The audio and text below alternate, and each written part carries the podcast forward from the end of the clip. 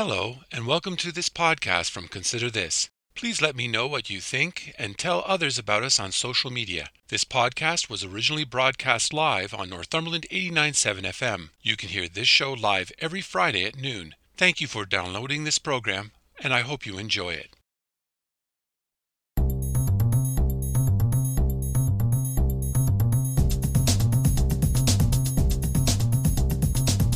Hello, I'm Robert Washburn, and welcome to Consider This Northumberland, a current affairs program dedicated to the issues facing our community. We talk to the people on the front lines and those behind the scenes who make a difference in your life in Northumberland County.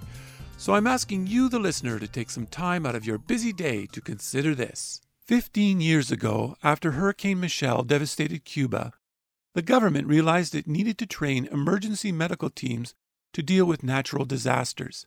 It figured this was not the last time severe weather or natural disasters would strike the island nation. Known as the Henry Reeve Brigade, it is a team of 8,000 medical professionals who are specially trained in dealing with disasters and epidemics. It has been deployed in 22 countries around the world since it began. It has responded to hurricanes in Guatemala, floods in Bolivia, and an earthquake in China, among countless other catastrophes.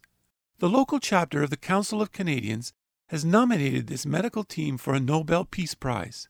In this interview, you will learn more about the Council of Canadians, the medical team's work, and how the Canadian government turned down a chance to let the Henry Reeve Brigade help it with its pandemic response. I'm so pleased to have with me today Rick Arnold, a member of the board of the Northumberland chapter of the Council of Canadians. Welcome to Consider This Northumberland. Thank you very much, Rob. Can you tell us about Cuba's initial response to the pandemic and why it was so exemplary and got your attention? Yes, Rob. Um, I uh, well, our our chapter has been uh, following for the last year all the developments during COVID nineteen that have been taking place, and in particular some of the initiatives that uh, remarkable initiatives that Cuba has uh, under have has undertaken in the last uh, twelve months. Um, we uh, got uh, interested in this partly because uh, back in April of last year, we saw a news item uh, which said that the uh, Deputy Prime Minister of Canada uh, rejected a request from about 34 First Nations in Manitoba for a, a medical contingent, pandemic trained medical contingent to come from Cuba to help them prepare for what they knew was going to be uh, a difficult time for their uh, isolated communities, given that they didn't themselves have a very strong healthcare system uh, protecting them. Um, so once we saw that, we said, well, wait a moment. Uh, you know, the Council of Canadians, we're interested in human rights. Uh, we're interested in, in uh, Indigenous peoples. We're interested in water questions and we're interested in trade questions, uh, international components. So we felt uh, that we should send a letter uh, to uh, Deputy Prime Minister Freeland and asking her to please uh, review that decision and hopefully reverse it. Uh, so that was in April of last year. We heard nothing back from her or her office. So a couple of months on, on we got back talking about this, and we decided, well, Canada being now the only country that has actually formally refused Cuban medical help, uh, that leaves a bit of a black eye. Why don't we, as a, as a local group, start a process to get them nominated uh, for the Nobel Peace Prize? So that's how it sort of got going. Of course, we're just located in Northumberland slash Cobourg, and uh, so we needed help uh, to go much further. And what we did is we uh, were able to put forward a resolution at the annual Council of Canadians, the national meeting held in June of uh, last year.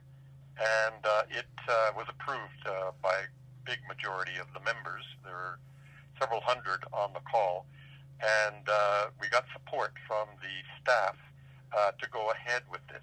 why Cuba? Why did the First Nations reach out to Cuba? Why didn't they turn to the Canadian government or their provincial government to do this? Well, interestingly enough, Rob, uh, early in 2020, a delegation of uh, Indigenous leaders from Manitoba had actually gone to Cuba. Uh, just when the first uh, first uh, inklings that we as a global community were going to be facing something very serious soon, they actually traveled to Cuba. They had heard about uh, the fact that Cuba has uh, a training program for medics, doctors and nurses in the whole area of pandemics and natural disasters. This actually was begun.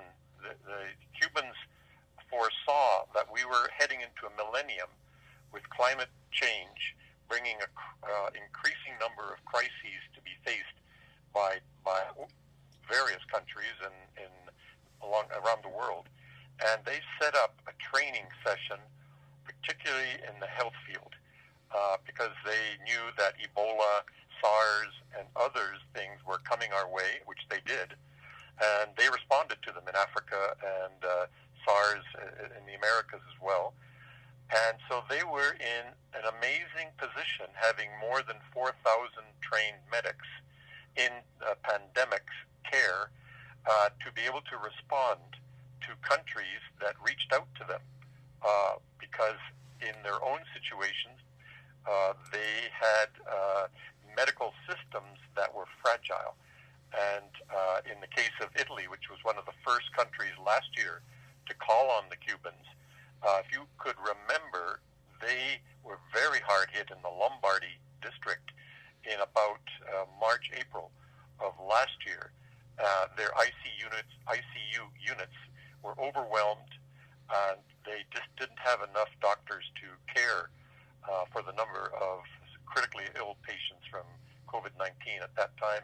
They called in a major contingent of the Cubans who immediately set about uh, uh, helping, supporting uh, the frontline medical workers in Italy, uh, in the, in that north uh, northern area of the country. Like that, Rob, uh, in the course of the year, uh, many countries have reached out to Cuba. In fact, a total of 40 countries have reached out to them to send contingents, and they have. They have sent contingents. Uh, these is usually an interim situation, right? They're not planning to stay for long but they they go because uh, things spiral out of control, and uh, beds in hospitals, etc., are become non-existent for people who the increasing number of people who, who catch the COVID-19. So uh, they have sent uh, sent these uh, contingents uh, from what they call the, it, the the overall effort. Rob is called the Henry Reeve Brigade named after a U.S. soldier that fought alongside the Cubans uh, back in the Spanish, the war against Spain uh, back in the 1800s. And uh, so they send, they can send contingents, and they have. Most recently, just to give you a f- sense of what's going on, uh, both Mexico City and Panama City have actually had a situation in January, February, where they didn't have enough doctors and nurses who weren't themselves either sick or extremely stressed out to handle the COVID cases they were facing in those two cities. So they called in uh, the Cubans. The Cubans sent 500 doctors, medics, uh, to Mexico City for a two-month period or so. Now many of them have just returned back to Cuba. Um, but it gives you a sense of their capabilities. Um, so that's one side of it. One thing we may or may not touch on on this uh, this discussion today is the fact that they are only one of two countries in the Americas that have vaccines for COVID-19. The other one being the United States. And so that's another amazing story parallel to this one that we're talking about today. This led us, uh, Rob, to uh, go forward to say the Cubans need recognition. They're certainly not getting it from the Canadian government at the moment. Why don't we do a sort of a citizens uh, effort uh, to get a nomination together and to, to send it in to the Oslo Committee. The Nobel Peace Prize is handled uh, by uh, a, a sort of a group of uh, people uh, elected every year that are live in Oslo or in that area. Um, and so that's that's what we did uh, after we got uh, the okay of uh, the Council of Canadians National. You talk about the Northumberland chapter of the Council of Canadians. So, who are the Council of Canadians? So, the Council of Canadians uh, uh, has was formed primarily in the late 1980s, and the, the big thing back then, along with some other Canadian organizations, unions, and others, uh, was the question of the coming of free trade. Uh, the one with the United States in the late 80s first. The, the acronym is here, but that was called CUFTA, Canada-U.S. Free Trade Agreement, and then that was followed shortly thereafter in the early 90s by the North America Free Trade Agreement, NAFTA. Uh, so during that time period, the Council of Canadians was one of the key organizations setting up, uh, opposing that type of free trade, which we call sort of the neoliberal free trade, which is mainly going to benefit big corporations and not necessarily the citizens of the countries involved, um, and trying to posit that trade is good, but there's another type of trade uh, which we should actually be looking at. So, with that sort of double focus, that's when the Council of Canadians was uh, uh, launched. Uh, you may have heard of Maud Barlow. She is one of the key founders of the Council of Canadians, has been a long time uh, chair or honorary chair of the council, and so she's written several books related to issues that the Council of Canadians have uh, have taken forward over the years. So that's where it started. Uh, it grew uh, during the 90s quite precipitously. Uh, uh, so they, the council now has uh, more, I'm not quite sure about the exact number, Rob, but it's something in excess of 150,000 members across the country and has about some 42 or 43 chapters, just like the Northumberland chapter, uh, spread out uh, uh, along the, around the country. So uh, that's the, that's the structure of the Council okay. of Canadians.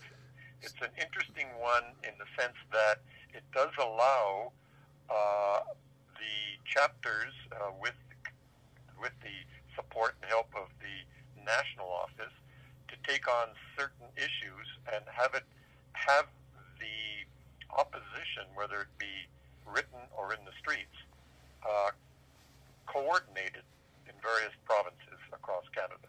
So it gives you a, a, sort of a bigger impact, if you will, on things that uh, the Council of Canadians, like the question of, of, of water, climate crisis now, those areas, uh, the Council of Canadians can handle uh, a uh, more organized response and try to get our political leaders, hopefully, to move on some of these questions that are uh, major and are threatening our civilization in the not too distant future. So well, that's that's that's the, that's a little bit of you know okay. thumbnail sketch of the council. Okay, so how long has there been a chapter in Northumberland?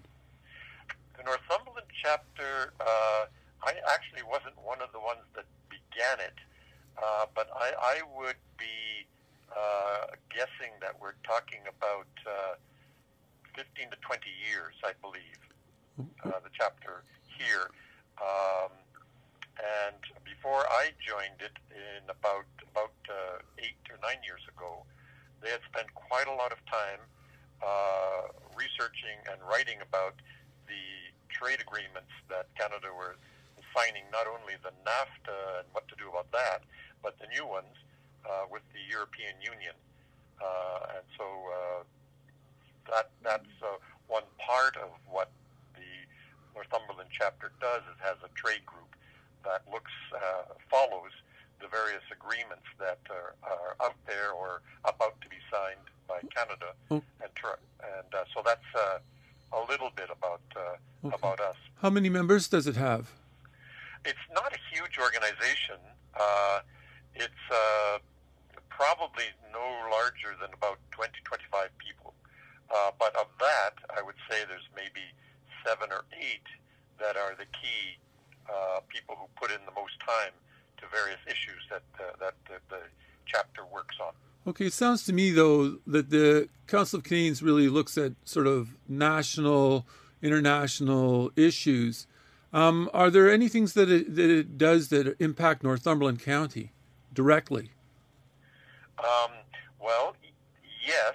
Uh, for instance, uh, one of the members of the of, of the up until recently the board, but well, actually still on the board, a new one on the board, is also uh, a key person in the Blue Dot campaign in Northumberland, and uh, so we have one of our board members is uh, working on Blue Communities, which is a Council of Canadians initiative to get uh, municipalities to endorse uh, other forms of drinking water other than the water that you get in plastic bottles, which are then just throw away, thrown away.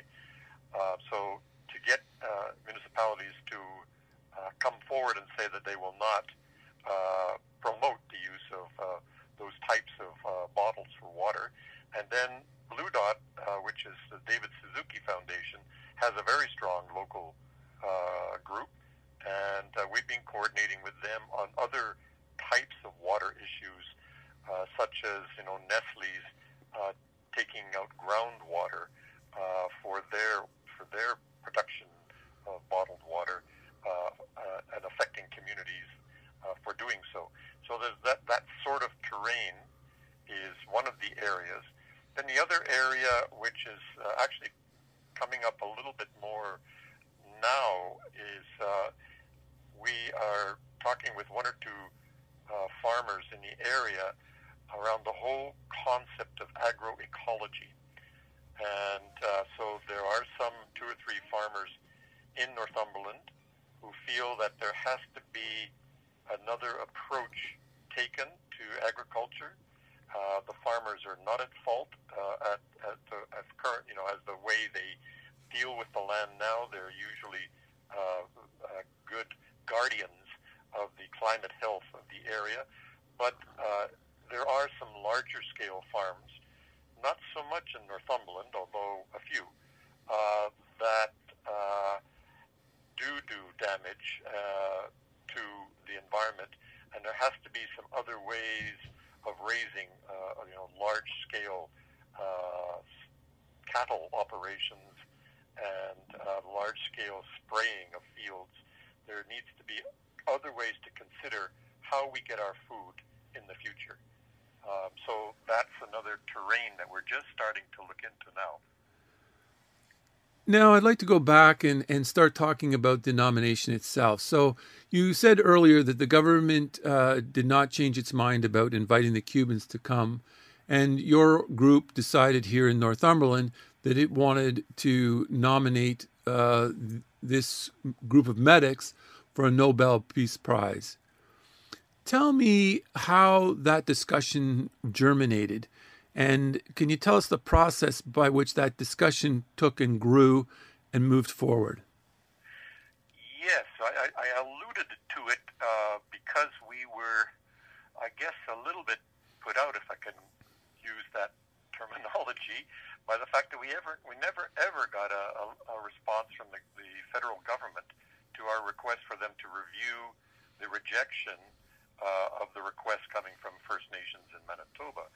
And that was the sort of what was a catalyst for us to say, okay, uh, obviously, for whatever reason, the federal government is not going to respond to us, uh, and they've also tried to, you know, it's given a bit of black eye uh, to the Cubans being that, and to us, since it's the only country in the world that has rejected uh, Cuban doctors requested by their citizens.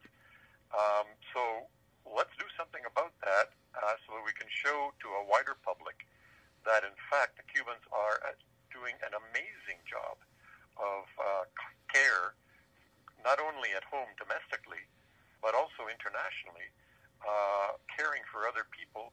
There's no other country in the world that's showing this level of care uh, for themselves, their own people, but also internationally. So that's what got it. We were in discussions here. We passed it through the annual general meeting uh, in Ottawa. In uh, actually, it was on Zoom uh, last June. Got a very good response from the larger membership, and so uh, we decided, okay, we'll go ahead. And uh, the first thing we had to do, Rob, is to find a nominator because, as it turns out, the rules are very strict. You can't have any Jane Blow or Rick Arnold nominating for a Nobel Peace Prize. It has to be, uh, for instance, a professor uh, has still tenure in a university. They can nominate. It can be an elected representative in uh, Parliament. They can nominate, and it can be a former uh, Nobel Peace Prize uh, winner. They can nominate, but it was really quite a restricted field to, as to who could do it. So uh, we set about right after the meeting, the Zoom meeting was over. We set about saying, okay, well, let's see, let's see who we can reach out to uh, out there who would do this. So uh, actually, we had really good luck.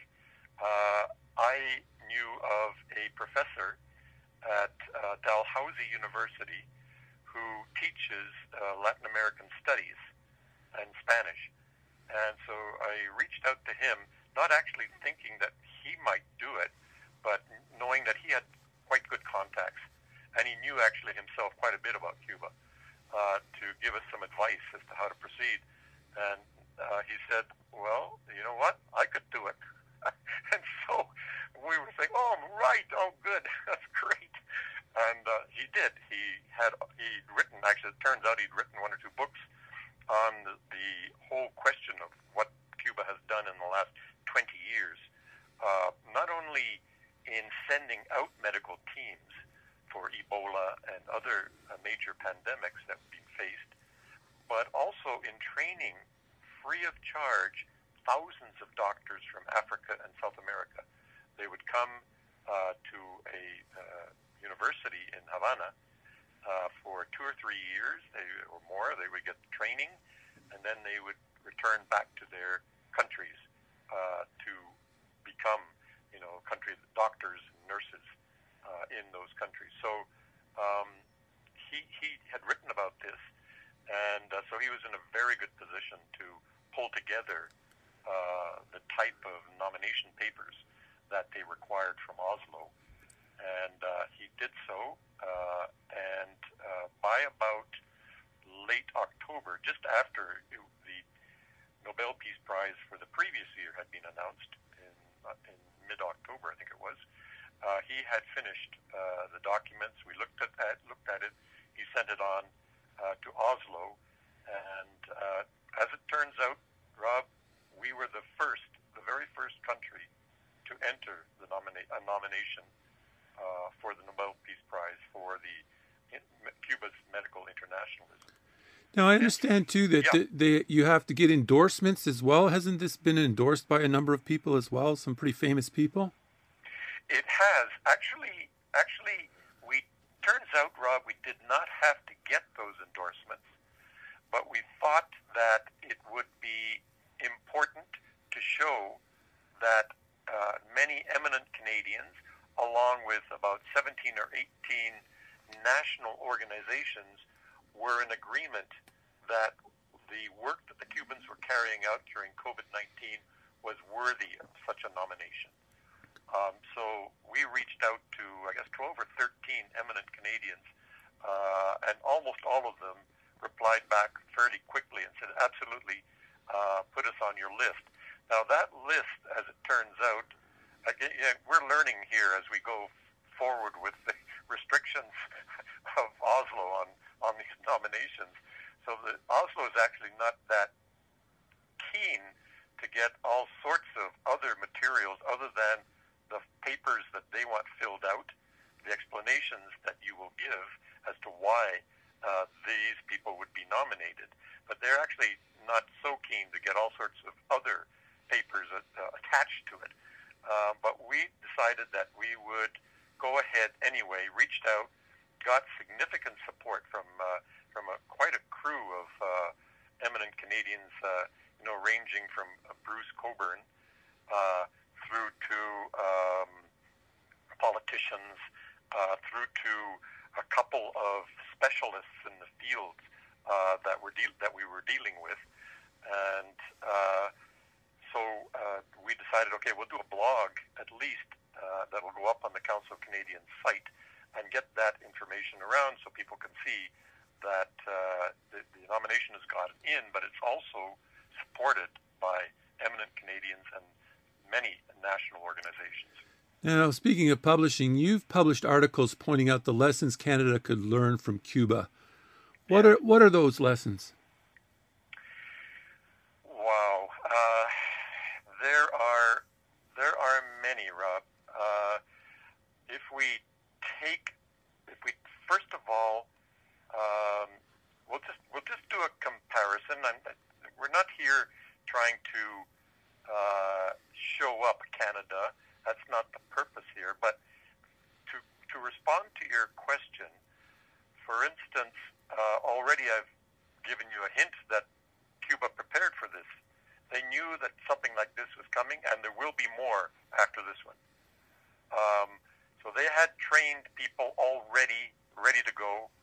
And the other things that they did, as soon, I think it was by, by early March, maybe late February, they had another series of meetings amongst top officials in Cuba and said that we need to start tracking, uh, tracking going house to house uh, to figure out who's vulnerable and how we're going to be able to deal with a major pandemic gaining a foothold in Cuba. Um, so they have spent a year uh, assembling information of all sorts, which can be used by multidisciplinary medical teams in dealing with the cases that they do have in Cuba at the moment. This stands in marked contrast with what Canada did not do, which was not basically not ready uh, for this pandemic to hit. It had uh, an early warning system for many years, but let it lapse uh, about three years ago. So that wasn't functioning for them or for the World Health Organization that was also depending on that one. And uh, they have done relatively a few uh, research pieces that inc- that include most of the population to take to take samples to understand who's going to be hard hit here, what is our priority uh, in terms of uh, the actual care system we've got to build. Can we have? Uh, do we have enough ICUs? Well, it turns out that they didn't, uh, but they should have known. Uh, do we have the PPE uh, equipment here? No. Why?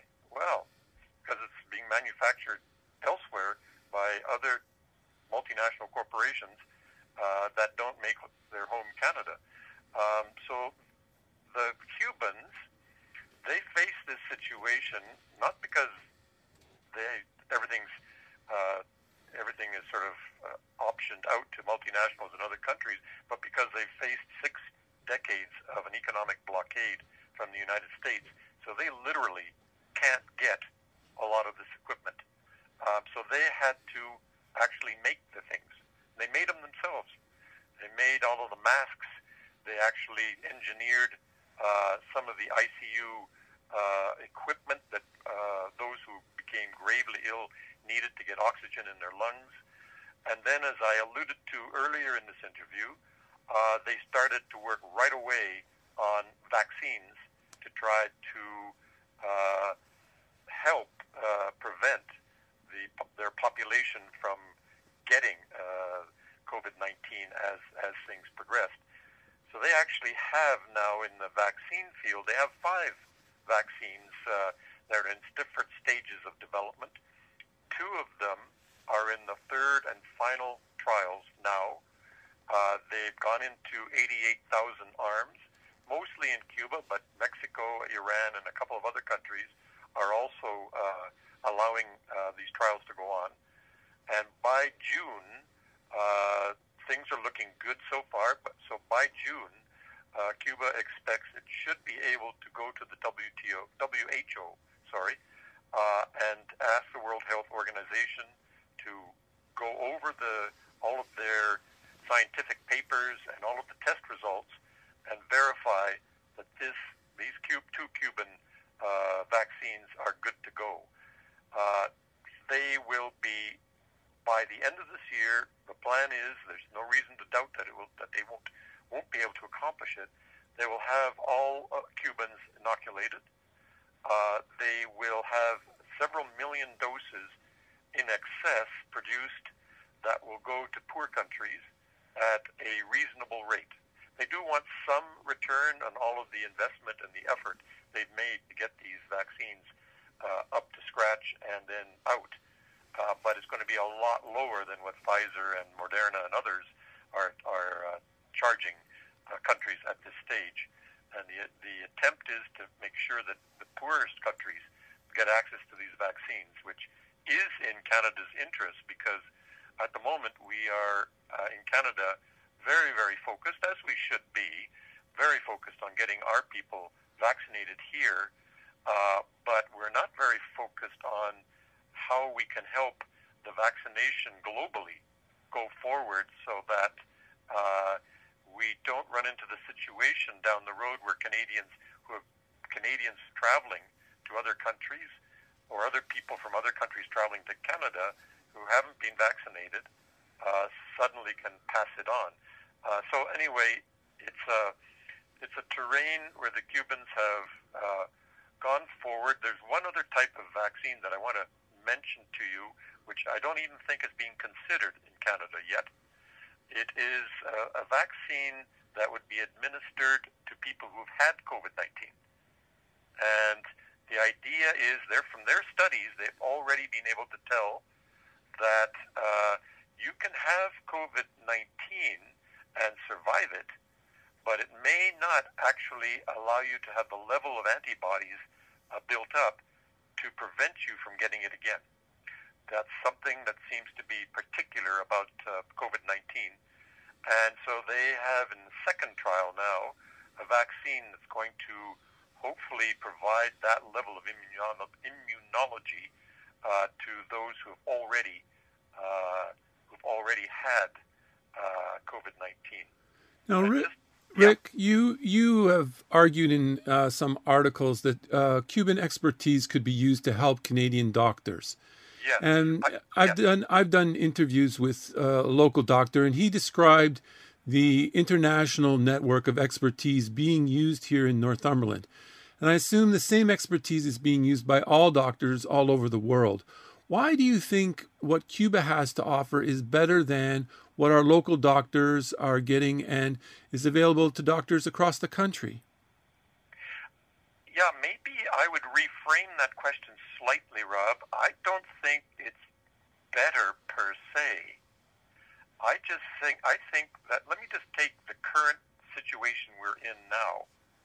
We have what two or three variants uh, loose in Canada now. Uh, and in Ontario, I think that I'm hearing now that the variants are actually becoming the greatest percentage of uh, new infections in our province. Uh, what I'm also deducing from what I'm reading is that the there are more younger people and more people in general getting sick, seriously sick from these new variants. Uh, that the ICU units that barely uh, were able to deal with the second wave back in January, February, will be overrun shortly uh, with the number of patients. So you, you probably heard that one of the things Ontario Ontario government did only three or four days ago was to say that we're going to start moving these critically ill patients around Ontario, and we will do it against the will of the patients and the families who live near to the hospitals where the patients may be currently found. Um, I think this is draconian. I think it's drastic, and I think it's unnecessary. Uh, it's true that frontline workers in Canada, healthcare workers in Canada, are very experienced professionals. Uh, they've been at this now for more than a year, some of them have caught COVID 19 in the process. Others have been stretched out from uh, all the overtime that they're putting in to try to deal with patients. Um, I think that the Cubans now, in a different context from the one that I mentioned to you back last year with the indigenous populations, could come, could be invited to come, for instance, to Ontario and bolster our frontline workers uh, in this following way to stop this uh, sending of patients around against their will to other hospitals that may be far away from from the, the, the family members. Uh, they could, as uh, Sunnybrook in Toronto has already done, set up a field hospital in the grounds. Most of these hospitals, uh, the one here in Northumberland, for instance, have uh, ground space in which uh, field hospitals can be erected in fairly short time. And they could then uh, invite Cuba to send pandemic trained doctors and nurses to help staff these extra ICU units that are going to be needed within probably two weeks or so. Uh, so here, here is one very concrete way in which uh, Cuba could help, and it's not, it's not uh, that the Cubans are better necessarily. It's that they are trained, and we've run out, or we've exhausted our frontline people, and we need help. And they're there. They several hundred of them have just returned from Mexico City, where they've helped out to bring that situation into, if not control, some sort of stability. Uh, so it, I just don't understand why uh, an invitation has not been issued uh, to the Cubans to help out for an interim period of time, be it one or two months. Um, they've got the skills. Uh, the language is no problem. They've dealt with languages in 40 countries, and medical languages, you know, is often English. Uh, so many of the doctors from Cuba speak English. Uh, so that's no problem. Uh, whether or not they have to go through some period of control when they come into Canada, probably they do. Uh, but if they were invited now, when when the situation gets difficult, particularly in about two to three weeks' time, they will have gone through uh, the, the uh, isolation necessary, and they would be ready to help uh, to to staff these. Uh, what I'm suggesting is the route they should, that Ontario should go is to set up some of these field hospitals, as has happened in Italy, as has happened in other countries around the world. No. So no, yeah. you, you, wrote in a in another article that we do not have any publicly owned pharmaceutical companies in Canada. Yes. Did we ever have one, and should the government be involved in a private sector business, and why? Yes, uh, that's a very good question, and we did have one. We had in, in the 70s and 80s, the uh, the government owned Connaught Labs. And Connaught Labs, uh, if you, I can't remember all that they've done back then, but they came up with uh, some uh, inoculations and uh, for uh, various diseases back in the 70s and 80s. Uh, they were on the forefront, the cutting edge of developing some of these, uh, and it was Canadian, 100% owned by the government. Um, unfortunately, in the oh, I guess it was the uh, late '90s. Uh, they decided that the whole question about whether government should be involved in these types of things, you know, came up, and the government of the day decided, no, that's really should we let the private sector do that? So they sold it, sold Connaught Labs off, and uh, very shortly after that, uh, the structure of Connaught Labs was folded up, and uh, a private uh, big pharma in the United States took over uh, the work that Connaught had been doing in Canada. So we have not had uh, any presence of a publicly controlled biopharma uh, in Canada uh, that is capable of uh, researching, producing vaccines for our own population and that's why, Rob, we're, we're, we've been facing this situation where uh, Biden administration, which is a godsend compared to Trump, but nonetheless, they are focusing on getting their folks uh, inoculated first. Uh, they've been sort of hesitant to allow much to go up towards Canada. And uh, so it's put us in a difficult situation where our vaccines are running behind the variants at this particular point in time, causing a very difficult situation for, for us.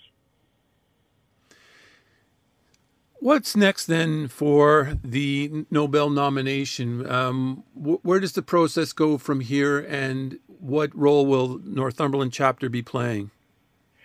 Well, uh, the the there is a period, a time period to enter the nominations, and that runs from October through to the end of January. So that time period now is over. There can be no new nominations, but as I mentioned to you before approximately 50 nominations have come in from countries all over the world. Um, so we have uh, uh, we have been doing a little bit of follow up uh, to try to let uh, Canadians know uh, about uh, the fact that this nomination is in and why it was done. Um, so we have a, a more recent blog up on the Council of Canadians website, which describes what's been accomplished in the last few months. Uh, now, from here on in, Rob, the situation is that the panel in Oslo is deliberating. So obviously, there are nominations for organizations that come in every year that they, they receive in Oslo. So this is just one, if you will, uh, even though it has 50 nominations associated with it. Uh, so they spend the time now and uh, up until September making their final decision as to who indeed will get the 2021 Nobel Peace Prize nomination. There's not much we can do uh, as the Northumberland Council at this stage uh, to um, to to uh, to have any influence on this. In fact, in fact, it's better not to influence them. Just let them do their work and they'll come up with what the decision that the, that they wish to come up with uh, in October of this year for the next one. And uh, so uh, we probably will. We are keeping our eye on the situation uh, here in Ontario and uh, some other parts of the country, uh, and have I personally have sent uh, some letters to the editor, etc., uh, saying that uh, you know it, this is this is becoming a very difficult situation. Uh, we should, uh, our political leaders, Rob Ford in particular, who said all options are on the table, uh, should take look into this option because it's probably one of the best options we have right now to save Canadian lives over the next two to three months. Rick, if you were a betting man, what do you think your chances are of of uh, being successful? Good question, Rob. Uh, if I were a betting man, I think it would be uh, Cuba's remarkable efforts over the last year would be up there. I think it will be one of the finalists, if you will, for that panel to consider. Uh, obviously, I hope that it is the winner, uh, but I'm very sure that there is no other there's been no other effort anywhere in the world comparable to the care being provided by thousands of Cuban doctors for people who've been sick in all sorts of countries from Europe, Africa, Asia, and uh, Latin America. Um, and the, the development by this embargoed country of vaccines, which will soon be out, that whole process was happening last year as well. Um, I think uh, when the uh, Oslo panel looks at the contribution that this one country has made uh, in saving lives, they've attended more than a million people over uh, over this time period in other countries. Uh, I think it's going to be very, very high on their selection list. Obviously, we're hoping that it will be the one selected. Um, the other option, I guess, Rob, uh, is the actual uh, big pharma companies themselves, who you know received hundreds of millions of dollars of public funds to go ahead and develop some of the vaccines that are on uh, that we're seeing now. Uh, that I guess is uh, a possibility as well. Although a lot of their work uh, and a lot of what we're seeing now is actually outside of the 2021 uh, framework for, for last year. Um, so I, I, I still have I still believe that the Cuban nomination is one of the ones that is the most likely to win.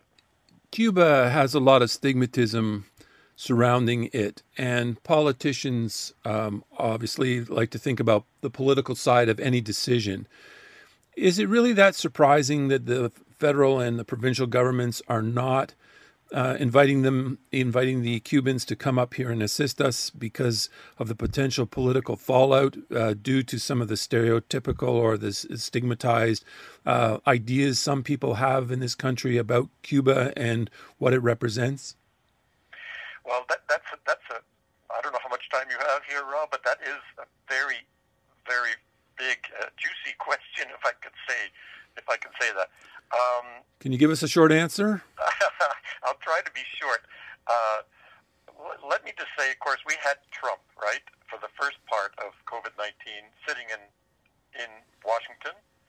Canada was under fire from Trump. They didn't want to rock the boat. Uh, so uh, Trump, uh, at one point in February, uh, the State Department sent out messages to all sorts of countries uh, in the Americas saying, we suggest you don't invite any Cubans to come, and if you do, we will think about sanctions against you. Well, fortunately, most Caribbean and Latin American countries that had the Cubans come but got that message, they had them come anyway. Uh, but Canada did not. Um, so uh, we do have a bigger problem here. Uh, partly, I guess, we were under the thumb of Trump at the time, uh, but now with Biden, uh, the situation has changed in Washington. I think that Canada would have more freedom uh, to be able to express some other opinion about how the Cubans uh, have uh, interacted with the situation over the last 12 months. Um, I think that uh, Canadians, uh, I think more than a million Canadians on a normal year visit Cuba as tourists. Uh, so Canada is well aware of Cuba. Uh, I think many Canadians know that Cuba has a very different government than ours, um, and we probably wouldn't uh, find it that uh, palatable to be living under a, a, strong um, government of that sort. But on the other hand, we have to consider six decades in which the U.S. is trying to destroy Cuba and has not yet done so. What government they could have developed if they had not been under these uh, in, invasions and economic embargoes is a whole other question. Uh, but uh, yes, to answer your question, I am not totally surprised, particularly the conservative premiers uh, would not want to see uh, Cuban delegation come to Canada. But I think it's more than just uh, style of government uh, that is not favored uh, by, particularly in conservative uh, conservative areas. Uh, but it's got to do also uh, with uh, two or three other things, Rob. One is that uh, we, and I'm talking about uh, some of our healthcare providing leaders as well as politicians, we cannot countenance that a small third world, world island country could possibly have anything to help us with. Um, so it's one of these situations where, you know, we look to Australia, maybe we look to England. If there's some little breakthrough they've made there, you know, clinics for long haulers in Britain, great, but they don't mention the fact that Cubans are working on clinics for long haulers as well. Uh, it's just a blind spot and a feeling that you know somehow we'd be embarrassed if we actually invited Cubans to come here and help us out because after all we've got a stellar healthcare system. How how is it possible uh, that another small island country like that has anything to teach us? So I think it's a it's a it's a, it's a complicated terrain that we're in. Uh, your question is a good one. Uh, I have been uh, frustrated by the fact that we do not get many responses uh, from political leaders across the country or even some of the key spokespeople in the medical departments. Um, but, uh, you know, we're hoping that uh, they're, we're hoping it never gets to this, but if it does, we're hoping that they will see the light, that there's really not too many other places to turn to at this late date. It should have happened earlier, but now we're at the late date. And at this late date, there's not a lot of other things to do here. If you want to save Canadian lives, uh, it's time to invite in the Cubans. Rick Arnold, I want to thank you so much for talking to me today. Rob, it's been a pleasure. Thank you so much, and your questions have been right on the money. That was Rick Arnold, a board member from the Northumberland chapter of the Council of Canadians, talking about the nomination of the Henry Reeve Brigade for a Nobel Peace Prize. I want to thank my guests this week for talking to me, and I want to thank all the listeners for tuning in today. Please join me again next week when we will talk to the people on the front lines and those behind the scenes who make a difference in your life and Northumberland County. So please tune in. If you would like to listen or share this or any podcast, please check out my website at consider-this.ca. There you will find past podcasts, news, and other information about life and politics in Northumberland County. Or you can go to the radio station's website at northumberland897.ca. I'm Robert Washburn. Thanks for taking time out of your day to listen in, and I hope over the week you will continue to consider this.